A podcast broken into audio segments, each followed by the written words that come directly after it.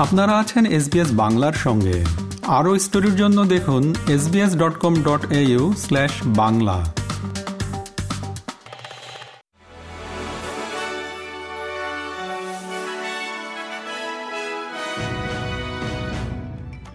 এখন ঢাকা থেকে বাংলাদেশের সাম্প্রতিক ঘটনার খবরগুলো শোনাবেন এসবিএস বাংলার ঢাকা প্রতিনিধি আলী হাবিব।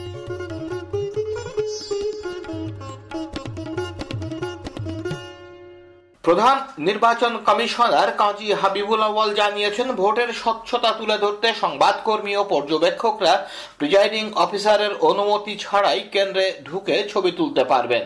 গত মঙ্গলবার চট্টগ্রামের ষোলো আসনের প্রার্থী ও মাঠ পর্যায়ের কর্মকর্তাদের সঙ্গে আলাদাভাবে মত বিনিময়ের পর সাংবাদিকদের তিনি বলেন, আসন্ন জাতীয় সংসদ নির্বাচনটি যে কোনোভাবে অবাধ, সুষ্ঠু, গ্রহণযোগ্যভাবে তুলে আনতে হবে। মিডিয়ার কর্মীরা কিন্তু ভোট কেন্দ্রের বাইরে থাকবেন।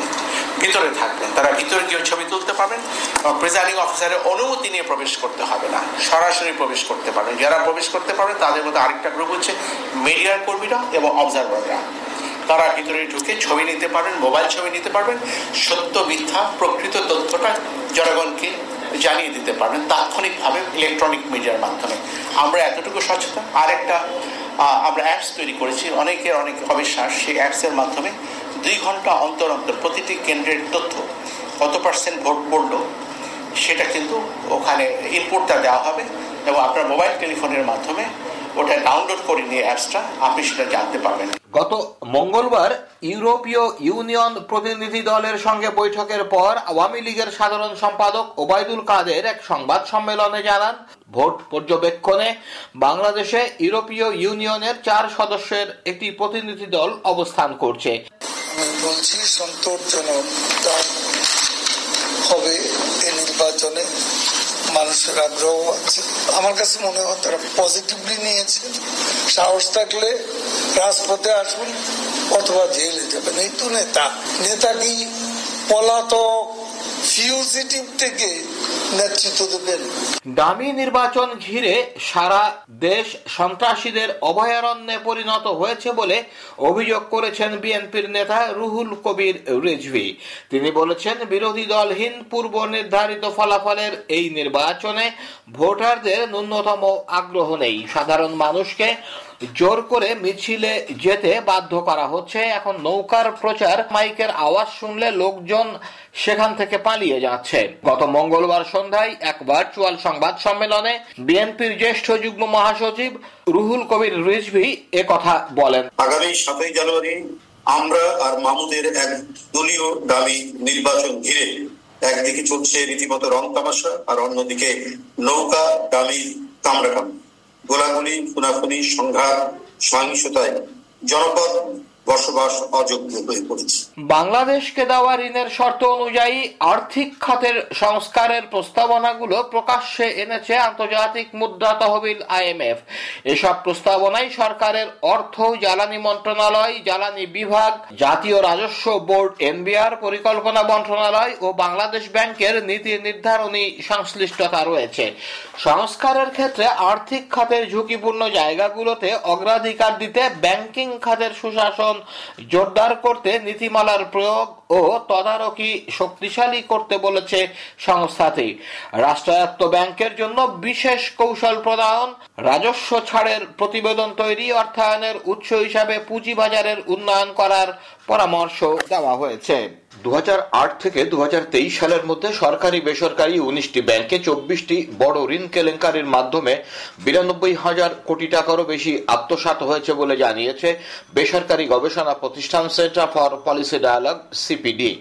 গত শনিবার ঢাকার ধানমন্ডিতে সিপিডির কার্যালয়ে এক ব্রিফিং এ সংস্থাটির নির্বাহী পরিচালক ফামিদা খাতুন এই হিসাব তুলে ধরেন। তিনি বলেন দু হাজার আট থেকে তেইশ সাল পর্যন্ত গণমাধ্যমে চব্বিশটি ঘটনা প্রকাশ পেয়েছে।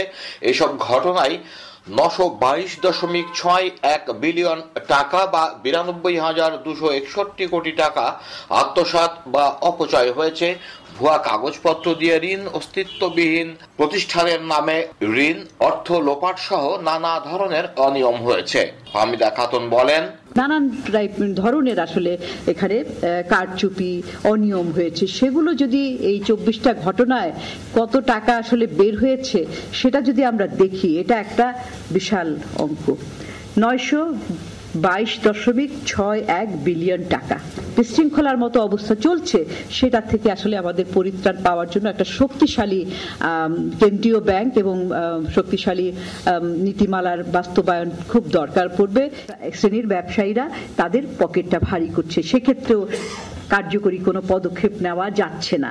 সিপিডির এই বক্তব্যের প্রতিক্রিয়ায় তথ্যমন্ত্রী ও আওয়ামী লীগের যুগ্ম সাধারণ সম্পাদক ডক্টর হাসান মাহমুদ বলেছেন, দেশের ব্যাংকগুলোতে ক্লাসিফাইড লোন বা অনাদায়ী ঋণের হার কমেছে। যে তথ্য সিপিডি তাদের রিপোর্টে সুকৌশলে গোপন করেছে। দু নয় সালে ক্লাসিফাইড লোন ছিল দশ দশমিক পাঁচ শতাংশ আর এখন নয় দশমিক নয় তিন শতাংশ। অর্থাৎ তখনকার তুলনায় কুঋণের হার কমেছে। গত মঙ্গলবার সকালে চট্টগ্রামে নিজ নির্বাচনী এলাকা রাঙ্গুনিয়া উপজেলায় সাংবাদিকদের তিনি কথা বলেন।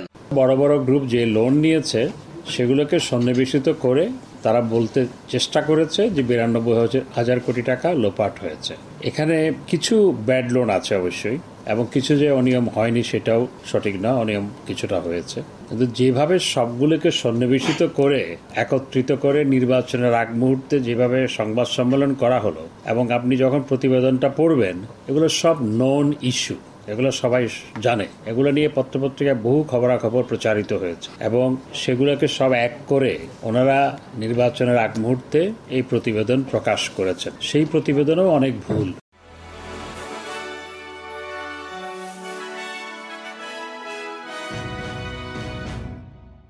এতক্ষণ আপনারা এসবিএস বাংলা ঢাকা প্রতিনিধি আলী হাবিবের পাঠানো খবরগুলো শুনলেন। এরকম স্টোরি আরও শুনতে চান, শুনুন Apple podcast Google podcast Spotify কিংবা যেখান থেকেই আপনি আপনার পডকাস্ট সংগ্রহ করেন।